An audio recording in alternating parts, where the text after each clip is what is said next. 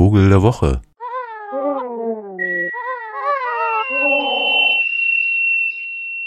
Und anlässlich des 1. Mai, des Kampf- und Feiertages der Arbeiterklasse. Und äh, wo der Vogel der Woche herkommt, das ist die Stadt Halle, das ist so südlich von Berlin, neben Leipzig.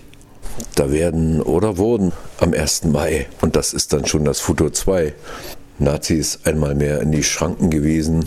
Und deshalb ist unser Vogel der Woche heute eng verkoppelt mit einem Mann, der im Jahre 1913 als russischer Futurist, Lautpoet und Teil der revolutionären Avantgarde in der aufkeimenden Sowjetunion, die es natürlich damals noch nicht gab, eine Universalsprache gefordert hat, die sich aus Tönen der menschlichen und der tierischen Laute zusammensetzt, unter besonderer Berücksichtigung der Vogellaute. О, рассмейтесь, смехачи, о, засмейтесь, смехачи, что смеются смехами, что смеянствует смеяльно, о, засмейтесь, усмеяльно, о, рассмейщись над смеяльных смех усмейных смехачей. О, насмейся рассмеяльно смех над смейных смеячей. Смеево, смеево, усмей, осмей, смешинки, смешинки, смеенчики, смеенчики, о, рассмейтесь, смехачи, о, засмейтесь, смехачи. Die Rede ist von Velimir Chlebnikow, eigentlich Viktor Wladimirovich Chlebnikow, geboren in Tundotorowo im Gouvernement Astrachan, heute Kalmücken, an der Wolga geboren. Gestorben ist er in der Nähe des Baltikums und hat auch lange Zeit im Nordwesten Russlands gelebt, also an der Grenze zum Baltikum.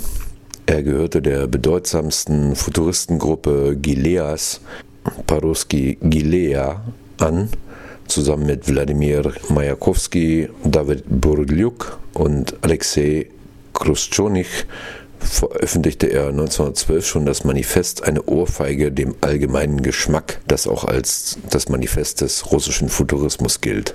Er gehörte auch zu den Autoren der ersten futuristischen Oper Sieg über die Sonne, Pabieda nad Solncem, einem Schlüsselwerk der russischen und europäischen Avantgarde, uraufgeführt in Petersburg im Dezember 1913 und er experimentierte mit russischer Sprache, ging zu ihren Wurzeln zurück und erfand unzählige Neologismen, also neue Wörter. Zusammen mit Krutschonich entwickelte er die Kunstsprache Zaum, die eine Universalsprache, eine Sternen- oder auch Vogelsprache werden sollte. Er entwickelte quasi eine Schicksalswissenschaft, die im Grenzbereich zwischen Poesie und Mathematik angesiedelt hatte und die ermöglichte es ihm, den Untergang des Zarenreiches, den Zweiten Weltkrieg und auch die Befreiung Afrikas von der Kolonisierung vorherzusagen. Und erstmalig wurde seine Stimme der europäischen Öffentlichkeit vor exakt 30 Jahren in Kassel zur Documenta, die ja jetzt auch dreut, vorgestellt. Und das genießen wir auch noch ein bisschen.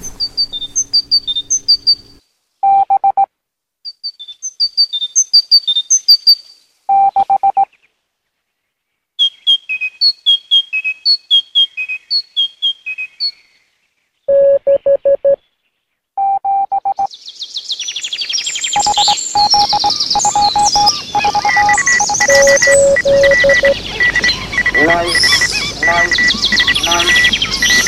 Oh, my God.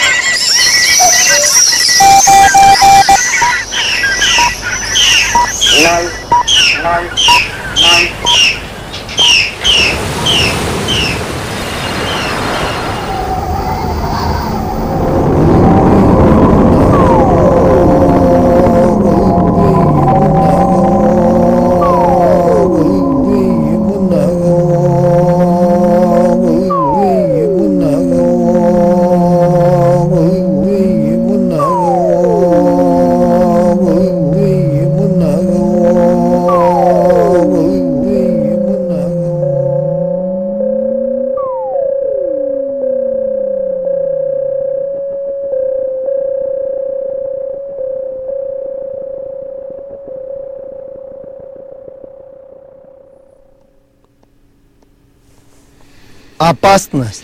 Ja, Welimir Chlebnikow war das. Und einer der Vögel, die ihn tatsächlich beeinflusst haben zu dieser Idee einer weltweiten Tier-Mensch-Sprache, also einem internationalistischen Gedanken, der weit über das menschliche Dasein hinausgeht, bezieht sich auf ein 200 Jahre altes populäres Volksgedicht Чижик, Лежик, где ты был? На фонтанке водку пил. Выпил пьемку, выпил две. Zashimelo w Golowie. Also, für alle Wessis unter euch, die ihr niemals mit der russischen Sprache leider in Berührung gekommen seid. Also, Tschishik, Püschik, wo warst du? Ich habe Wodka getrunken am Ufer der Fontanka. Erst ein Gläschen, dann ein zweites und jetzt brummt mir das Schädel.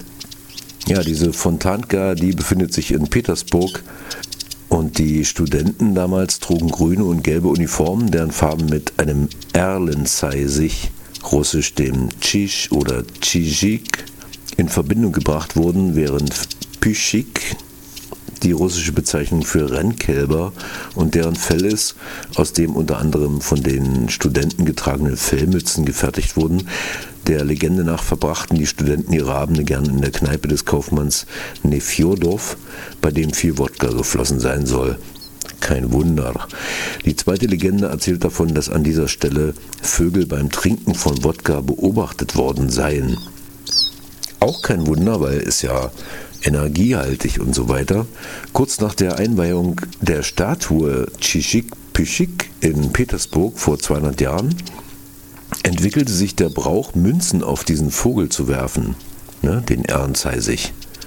Bleibt eine Münze auf dem Sockel liegen, geht ein Wunsch in Erfüllung. Aufgrund des hohen Symbolwertes und vielleicht auch wegen des Materialwertes wurde die Figur schon mehrfach entwendet und die Popularität dieses kleinen Monuments hängt wahrscheinlich damit zusammen, dass es sich weder auf politische noch auf historische Gegebenheiten bezieht, sondern sich mit der menschlichen Schwäche für alkoholische Getränke befasst.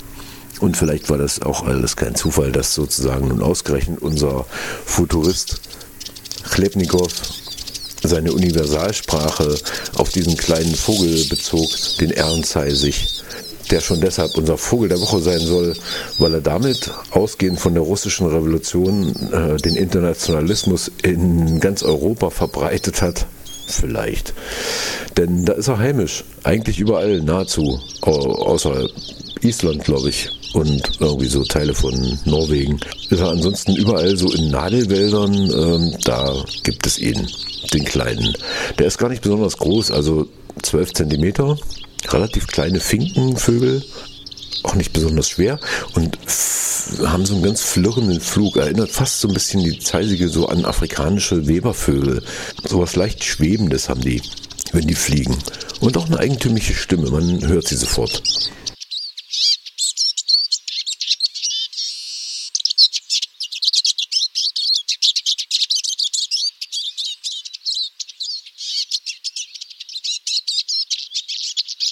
Kontrastreich schwarz-gelb-grün gefärbt, mit schwarzer Stirn und schwarzem Kinn, ansonsten gelbem Kopf und grünen Wangen. Und der Rücken ist graugrün, die Vögel schwarz mit einer gelben Binde und die Weibchen sind ein bisschen unscheinbarer graugrün und gestrichelt und so. Und wenn sie dann jetzt singen im Monat Mai, dann ist das ganz zwitschernd, knirschend und äh, schnarrend.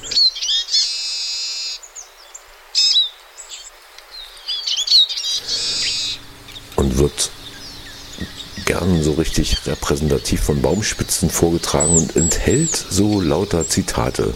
Also eigentlich auch selber so ein kleiner Vogel der Universalsprache. Ja, im Winter kann man hier mehr Ernzeisige sehen in unserer Gegend als im Sommer, wo sie doch recht heimlich dann in den Nadelwäldern unterwegs sind als Pärchen. Im Winter finden sie sich zu Scharen zusammen und äh, suchen nach, naja, wie das Finken so machen, nach Samen. Und wenn es hier keine mehr gibt, dann ziehen sie weiter nach Süden. Aber dann kann man schon mal so einen Schwarm von 50, 60, 70 Ahrenzeisigen hören. Und erinnert sich gern daran, dass nun ausgerechnet dieser kleine Vogel einen der wichtigsten revolutionären Künstler Russlands, die als Futuristengruppe auch die sowjetische Revolution mitgetragen haben und bis in die 20er Jahre hinein als Motor in der russischen Bevölkerung für einen Aufbruch in eine neue Gesellschaft fungierten. Welimir Chlebnikow hatte vielleicht das Glück, am 28. Juni 1922 schon zu sterben und nicht mehr mitzubekommen, was aus der Idee wurde, für die er so viel gekämpft hat. Und wie das so ist, ne? mit den zu früh gestorbenen, die werden einmal höher gehoben, auch von mir an diesem Tag. Der Vogel der Woche ist eigentlich Wilimir Chlebnikow, aber Sie wissen schon, der Ernst sich, der kleine europäische Internationalist. Kein Fußbreit den Nationalisten, kein Fußbreit den Faschisten.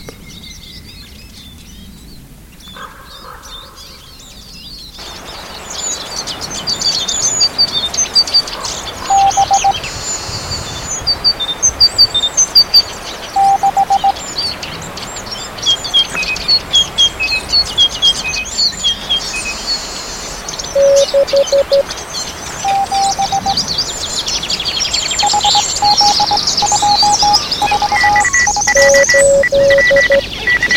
nice, nice.